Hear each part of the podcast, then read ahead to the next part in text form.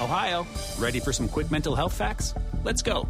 Nearly 2 million Ohioans live with a mental health condition. In the U.S., more than 50% of people will be diagnosed with a mental illness in their lifetime. Depression is a leading cause of disability worldwide. So, why are some of us still stigmatizing people living with a mental health condition when we know all of this? Let's listen to the facts and beat the stigma.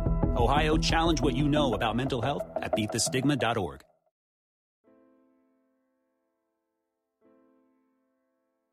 In Greek mythology, there is probably no more popular character than that of Heracles, the legendary son of Zeus and future star of his own Disney cartoon.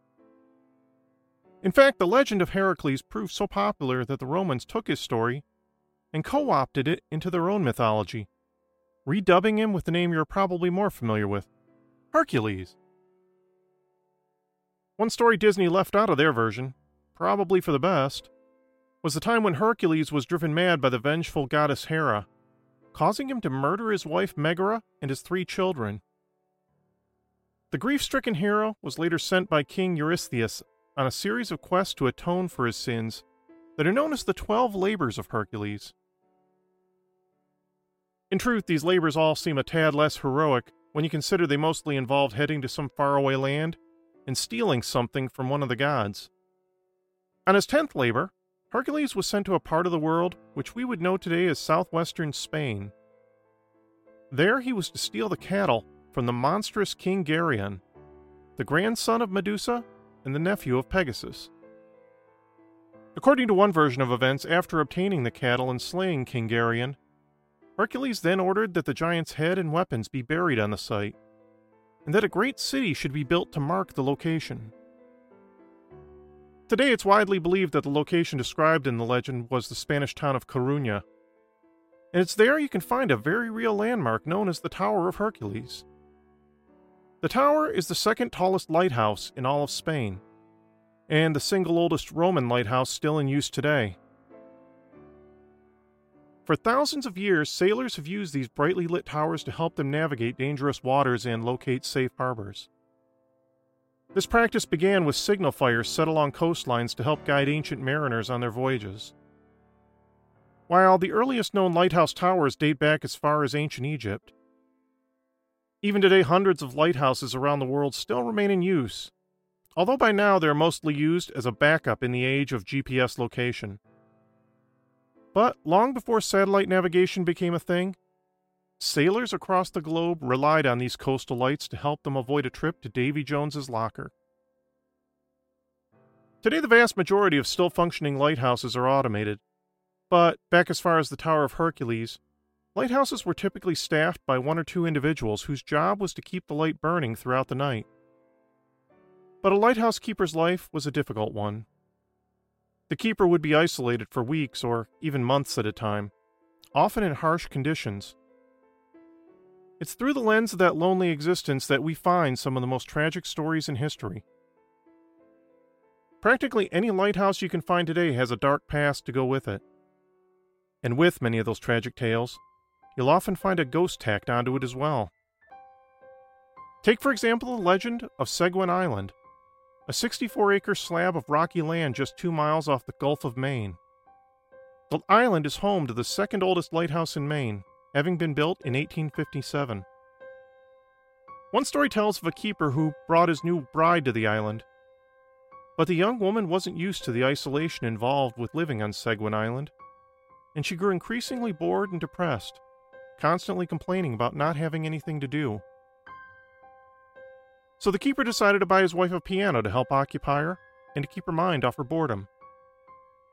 It was a massive chore to haul a piano up the rocky ledge, but the man's wife was overjoyed at her gift. The problem was the woman could not play without sheet music, and the piano only came with one song, a simple Scott Joplin tune. Then winter set in, and no other deliveries could come to the island. Throughout that winter, the keeper's wife played that same song on the piano over and over and over again, day and night. That earworm was enough to drive the lighthouse keeper insane. And one day, in a fit of rage, he smashed the piano to bits with an axe. And when the man's wife got in the way and tried to stop him, he chopped her into pieces as well. Afterwards, standing there among the bloody and broken remains of his bride and the piano, the lighthouse keeper felt a rush of remorse about what he had just done. Soon after, he committed suicide. It's claimed that on foggy nights you can still hear the sound of the lighthouse keeper's wife tinkling away at her phantom piano. And that's not even the only ghost associated with the Seguin Island lighthouse. There's another legend dating back to 1904 about a former lighthouse keeper known as the Old Captain, who died penniless and alone on the island, and who it's claimed can still sometimes be seen climbing the steps to the tower. Yet another ghost story tells of a little girl who died of tuberculosis and was buried on the island near the generator. According to local legend, the girl can still be seen playing, laughing, and sometimes breaking into a coughing fit in the lighthouse gardens. In Bridgeport, Connecticut, just off Long Island Sound, you can find the Penfield Reef Lighthouse, which is allegedly home to its own ghostly lighthouse keeper, still keeping people safe a century after his death. On December 22, 1916, keeper Fred Jordan rode away from the island headed for the mainland, leaving his assistant Rudolph Eyton in charge while he was gone. Rudolph kept an eye on Jordan as he rode away in the distance. The seas were rough that time of year, and the very thing he had warned Jordan about happened when he saw the boat capsize in the strong waves. Rudolph rushed out in another rowboat and tried to save his boss, but to no avail. They found Jordan's body washed ashore three months later. But just two weeks after Fred Jordan got washed away, Rudolph Eyton wrote in his logbook that he saw the man's ghost climbing the stairs right in front of him. Eyton dashed down the steps terrified, only to find the logbook lying open on a table to the page recording his former boss's death. After that, other stories would be made about the ghostly lighthouse keeper still performing his duties. One account tells of a couple boys who in 1942 were fishing near the island when their boat capsized. But out of nowhere, a strange man appeared to rescue them and haul them to shore. He led the boys back to the lighthouse and offered them warm drinks and blankets. Later, when they described the man that had helped them to another lighthouse keeper, that keeper swore there was no such individual there. It was only when the boys were shown a picture of Fred Jordan that they were able to identify the man who saved them. Now, I could go on and on with stories like these. After all, I like a good ghost story as much as anyone. Skeptics may argue that all the lighthouse ghost stories are just fanciful yarns dreamed up to scare the tourists. But as it turns out, some of the scariest lighthouse stories from history don't have any ghosts in them at all. I'm Nate Hale, your guide through the murky waters of history, and this is The Conspirators.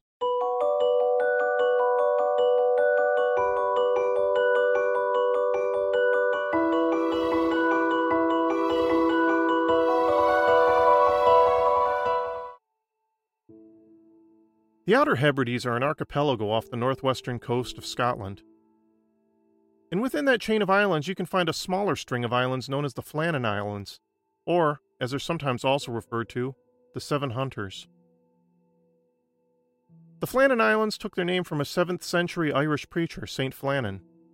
The largest island in the chain is named Eilean Mor, which literally translates to Big Isle. Despite how difficult living in such a rocky and remote location as the Outer Hebrides must have been, there are signs of human habitation throughout the archipelago dating back 5,000 years. The Vikings invaded the islands in the 9th century, leaving as their legacy a number of islands and locations within with names derived from the Norse language. Life on any of the islands would have been a constant struggle against the elements. Yet, in the words of one of my favorite fictional mathematicians, life finds a way. Throughout the islands, you can find several examples of structures left behind by ancient man, many of which are steeped in a number of superstitions that have become inextricably intertwined with the great mystery of the Eilean Mor Lighthouse. Just off the west coast of Lewis, there's a large ring of megalithic stones known as the Callanish stones, which date back to around 2900 to 2500 BC. A tomb containing human remains was also found at the site that appeared to have been added sometime after the stone circle's construction. Although the origins of the Callanish stones aren't clear, a Scottish writer named Martin Martin once wrote in 1695 of human sacrifices that took place among them. One other local legend speaks of a group of little people who lived throughout the islands. Although they are often referred to as pygmies, Martin claimed the tribe's true name to be the Los Berden. Martin went on to document all sorts of strange occurrences on the island, which he chalked up to the mysterious little people secretly scurrying about. Another priest named Donald Munro added to the legend by claiming to have found pygmy bones buried on Eilean Mor.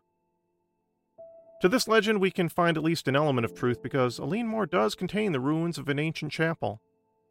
And within that chapel, tiny bones were found. But sadly, those appear to only have been the bones of birds and small rodents, not little humans.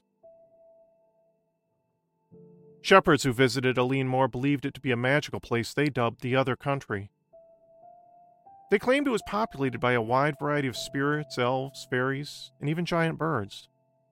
Fishermen who sailed near the island were said to sometimes perform special rituals to appease the spirits that wanted to dash their boats on the rocks. No one was ever foolhardy enough to spend the night on the island. Because it was believed that if you visited the island and didn't obey the rules of the island's little people, you might never return. Some legends tell of the ghost of one of the seven hunters who liked to lure men over the cliffs to their doom. Other stories persist about shape shifting water spirits known as kelpies, who made their home throughout the islands. The waters surrounding the Flannan Isles were supposed to be home to a particularly nasty variety of storm kelpies that liked nothing better than to dash ships against the rocks for fun. Such legends were almost certainly born from the very real fact that the sea throughout the region is notoriously treacherous. High winds, unpredictable storms, and rocky shores made for dangerous travels. Sometime in the 1850s, discussion began about building a lighthouse on Eilean Mor, But construction on the lighthouse itself wouldn't actually begin until 1895. Building such a structure was difficult because all the supplies had to be hauled up the 150 foot cliffs from ships lurching in the churning waters below. It's a little difficult to tell the true story of the Mor Lighthouse Keepers, since so much of the story has been intertwined over the years with false and misleading details. So perhaps it's best to begin with the story as it's most commonly told. On December 15, 1900, an American steamer, the Archtor, was passing by Mor when the captain noticed that the lighthouse wasn't functioning. The Archtor was damaged after bottoming out on a rock and had begun taking on water. So after the ship limped back to shore, the captain finally reported the light was out, nearly a week and a half after noticing that the light had gone dark. But for some reason, the message was delayed in reaching the Northern Lighthouse Board, the group in charge of administrating the lighthouse. Mind you, someone probably should have noticed the lighthouse wasn't working even earlier than that, considering they had a spotter on the mainland whose job was to monitor the light by telescope but poor weather and thick mists shrouding the island kept the spotter from seeing that the light hadn't been turned on for weeks. Another ship known as the Fairwind also reportedly passed by the island sometime after December 15th. And so too did its crew notice that the 140,000 candle power light had gone dark. But again, for some reason, the ship's captain didn't report the problem, until long after the mystery of the lighthouse keepers was already widely known. The captain of that vessel also added another peculiar detail to the mystery. He claimed his men had spotted a group of ragged looking men rowing a small boat towards the island, although no evidence seems to exist of just who these men might have been. It wasn't until December 26th that another ship finally visited Eilean Mor. This vessel was the Hesperus, and it was captained by James Harvey, who carried with him a relief lighthouse keeper by the name of Joseph Moore. The way it worked was there should have always been three lighthouse keepers on duty, one of whom would get rotated out periodically and allowed to return to the mainland.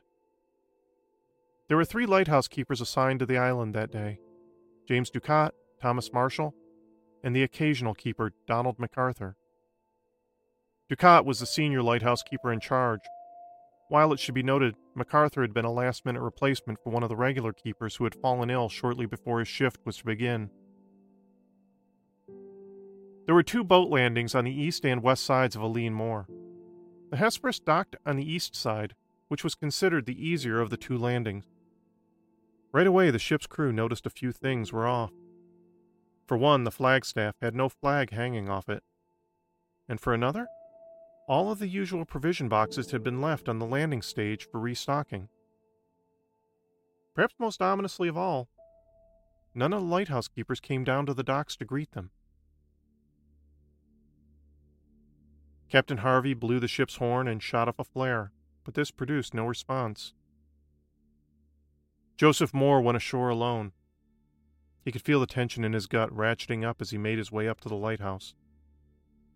He climbed the hand carved steps past the ruins of the ancient chapel and made his way to the front gates. He found the entrance gate to the compound and the door to the kitchen both closed, but unlocked. A trio of black birds lifted off from the top of the lighthouse tower as he approached. Moore felt an eerie sense of foreboding as he went inside. He noticed that two of the three oilskin coats that should have been hanging in the entryway were missing. A damp chill hung in the air. All the clocks on the walls had wound down and stopped working. There on the kitchen table sat an uneaten meal of potatoes and salt mutton. One of the kitchen chairs was lying on its side as if someone had knocked it over in a hurry. Joseph Moore returned to the Hesperus and informed the captain of what he had found. He brought back with him some more members of the Hesperus crew to help search the island. But no trace of the missing lighthouse keepers could be found anywhere. In the meantime, Captain Harvey sent a telegram to the Northern Lighthouse Board that read A dreadful accident has happened at Flannan. The three keepers, Ducat, Marshall, and the occasional have disappeared from the island. On our arrival there this afternoon, no sign of life was to be seen on the island. Fired a rocket, but as no response was made, managed to land Moore, went up to the station but found no keepers there. The clocks were stopped, and other signs indicated that the accident must have happened about a week ago. Poor fellows, they must have been blown over the cliffs or drowned trying to secure a crane or something like that. Night coming on, we could not wait to make something as to their fate. I have left Moore, MacDonald, Buoymaster, and two seamen on the island to keep the light burning until you make other arrangements. Will not return to Oban until I hear from you. I have repeated this wire the Muirhead in case you are not at home. I will remain at the telegraph office tonight until it closes if you wish to wire me. The following day, Moore and the other men found further signs of trouble near the western landing. This was the side of the island that faced the open Atlantic, and it had been severely damaged by some tremendous force, presumably a storm. Something had caused a one ton boulder to fall off a cliff. The rails for a steam powered tramway were bent out of shape by the massive rock. The metal railings along the landing were also twisted and broken. An emergency buoy had been ripped from the railing as if by some unimaginable brute force and a box of mooring ropes that should have been firmly anchored in a cleft of rock were missing. The superintendent of lighthouses, Robert Muirhead, would note all these details in his report, also noting that all this damage had occurred at 110 feet above sea level, which presents some difficulties for some theories about what happened to the men. The problem you always have with studying history is deciding which stories to believe. In the case of the missing lighthouse keepers, it appears many details which are told and retold as true are nothing more than embellishments and outright falsehoods that were added over time in order to amp up the creepiness of the tale. For example, the details involving the blackbirds taking off when Joseph Moore approached, the overturned chair, and the uneaten meal all appear to stem from a 1912 poem titled Flannan Isle, written by Wilfred Wilson Gibson. And from there, those details were picked up and mentioned again in an article published in a 1929 pulp magazine, True Strange Stories. Likewise, the entire story of the ship the Fairwind passing by the island and the mysterious men in the rowboat also appear to be nothing more than a fabrication. One further detail that often gets reported are about a series of log entries by Marshall that begin on December 12th describing a storm the likes of which they had never seen. Then he mentioned in passing how quiet Ducat had become, and that MacArthur had been crying. On December 13th, he stated in his log how the three men had begun praying, describing their increasing discomfort and dread. Then on December 15th, he made one last brief log entry, ending with the cryptic statement God is over all.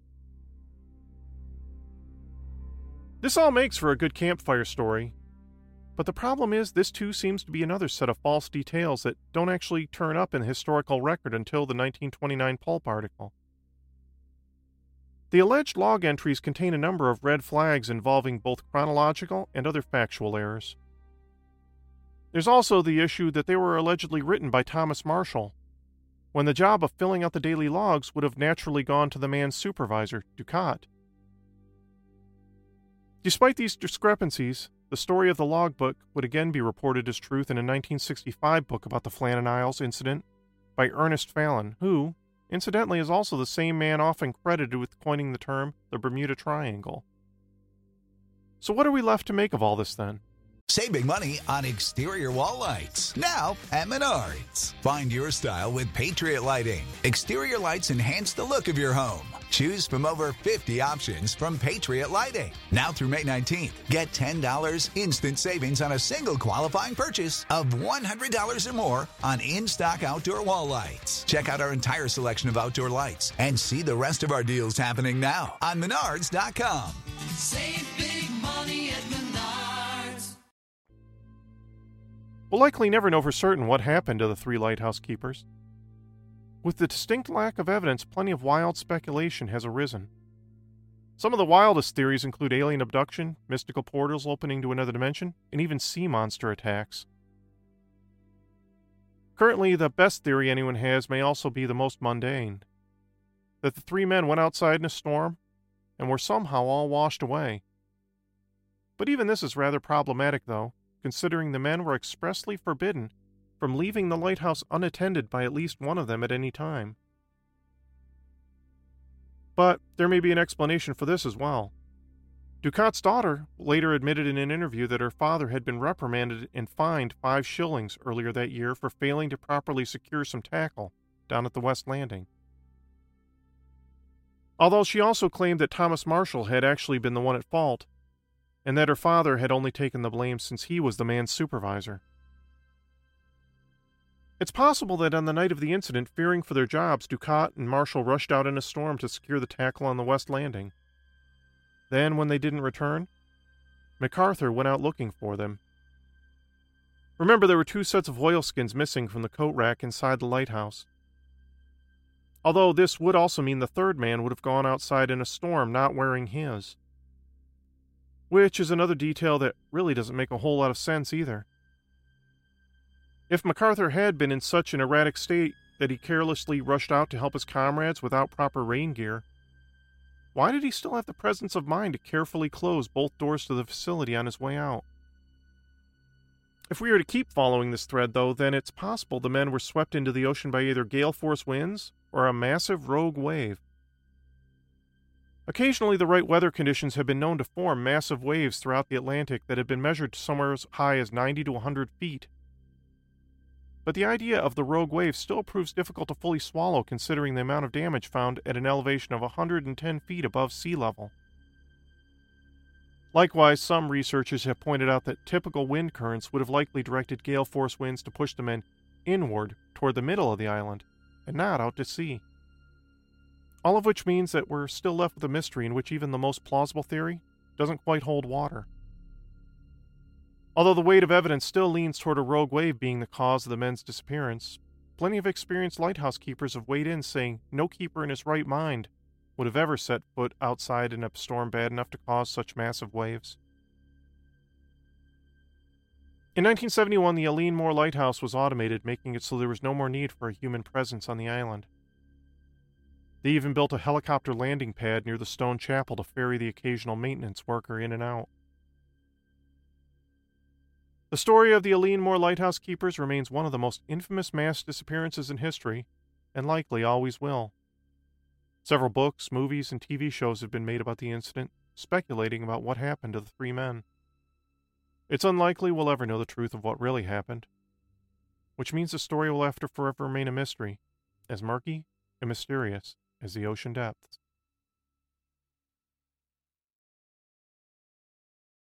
Before we continue, I want to tell you about this episode's sponsor, AMC Network's Shudder, the premium streaming video service super serving horror fans of all degrees. Shudder has the largest, fastest growing human curated selection of thrilling and dangerous entertainment anywhere. One thing you should know about me personally is how much I love horror movies. I've been watching horror movies all my life, dating back to a time when I was way too young to be watching them. In fact, if I ever do another podcast, it would almost certainly be about horror films. Shudder is exactly the sort of streaming service I've always wanted. It has a huge collection covering every horror subgenre imaginable creature features, ghost stories, slasher movies, an extensive international library, cult classics, giallo, revenge thrillers, older classics, and modern favorites. You name it, they probably have it. There are new spine tingling thrillers, shocking horrors, and edge of your seat suspense added weekly. They also have a bunch of great exclusive films you're not going to find anywhere else. A few films I personally recommend include Monster Party, a really fun slasher film about a young couple who attend the literal party from hell, Horror Noir, a fascinating documentary about the history of black horror cinema, Mandy, starring Nicolas Cage, part revenge thriller, part psychedelic masterpiece from visionary filmmaker Panos Cosmatos.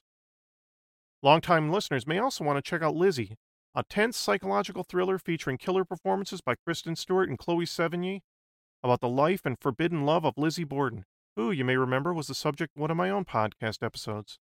On top of all that, Shudder's irrepressible and thriving community revels in all things provocative, evocative, and dangerous. From bantering with Shudder on social media and contributing fantastic, irreverent reviews to relishing in member only perks such as exclusive releases and VIP movie screenings. Shudder believes there is safety in numbers. Don't be left in the dark alone. With Shudder, you'll have unlimited access to stream ad free on all your favorite streaming devices, including iPhone, iPad, Apple TV, Xbox One, Roku, Amazon Fire TV, and Google Chromecast, among others. You can stream great thrillers, horror, and suspense for only $5.99 a month or $56.99 a year. But right now, listeners to The Conspirators can try Shudder for free. That's right, I said free for 30 days. Go to shudder.com and use promo code TC. I'm dead serious when I say how much I love Shudder, and I bet you will too. And now, back to my show.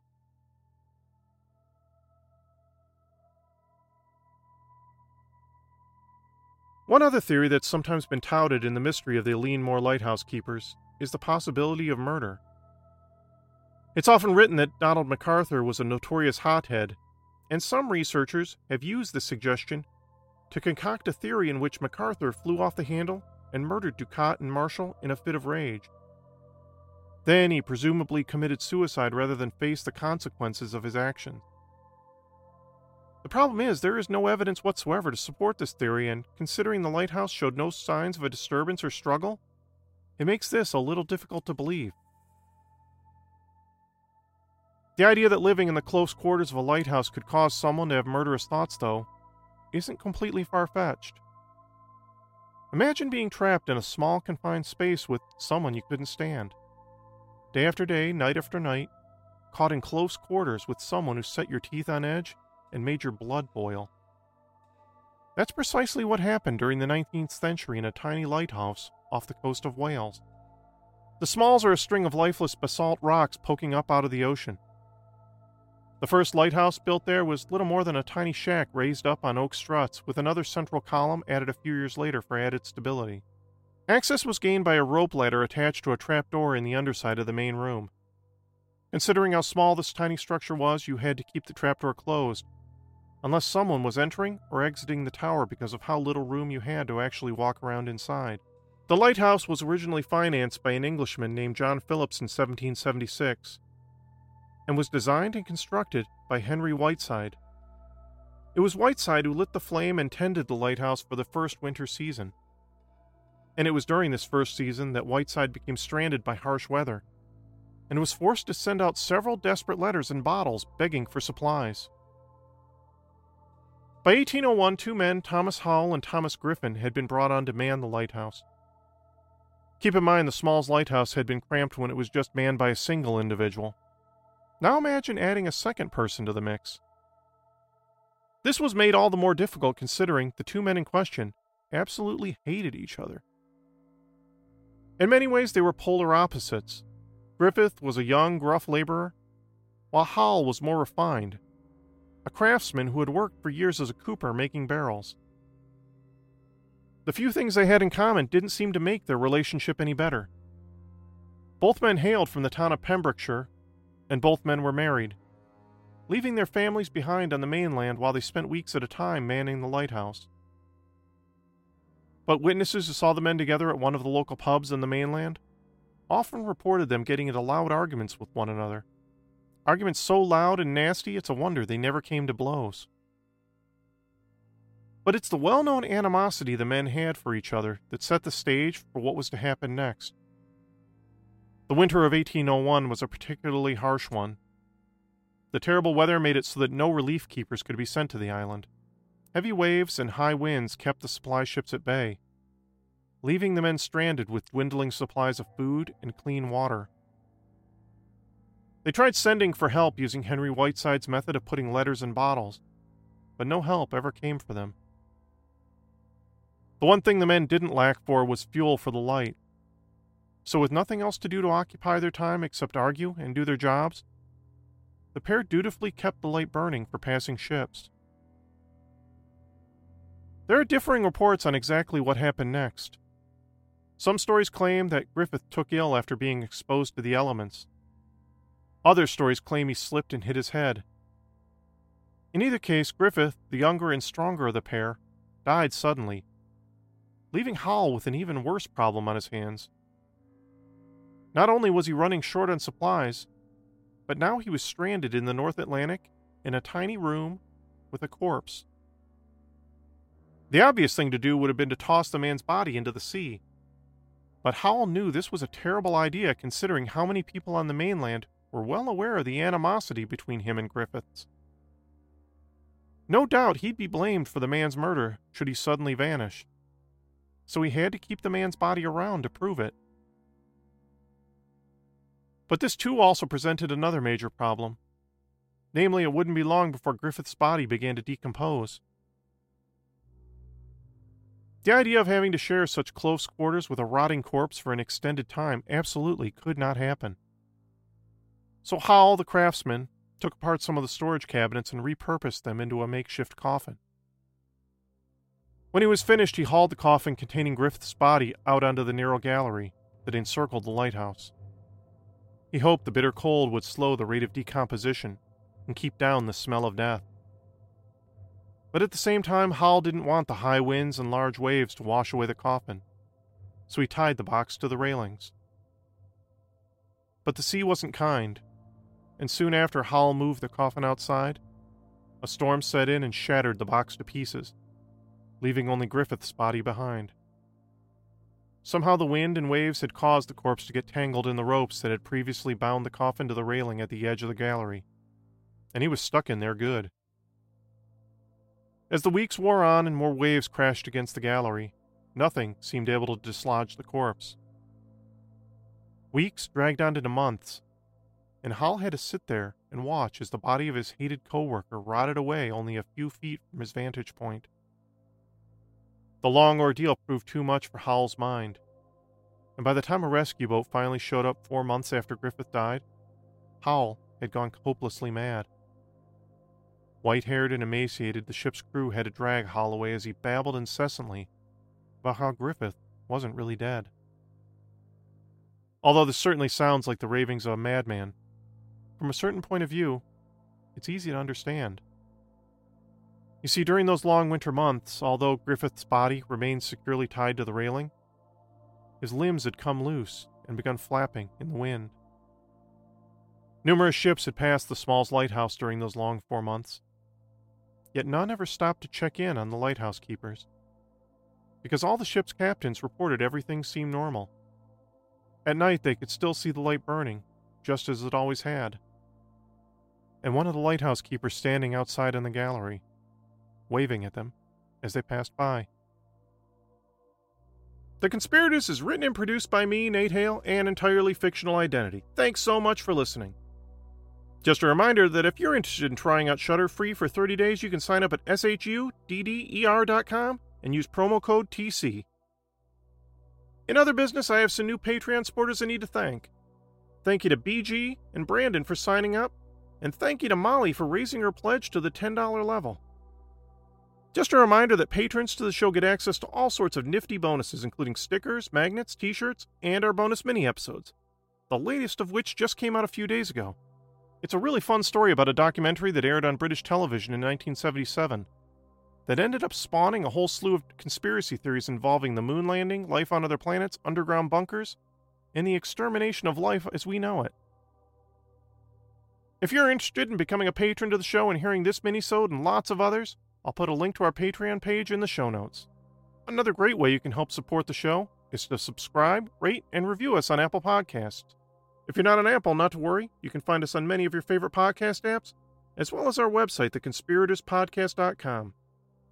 Feel free to reach out to us on Twitter, Instagram, our Facebook page, or even send us a good old email at theconspiratorspodcast at gmail.com. Thanks again, and I hope you'll join us again next time.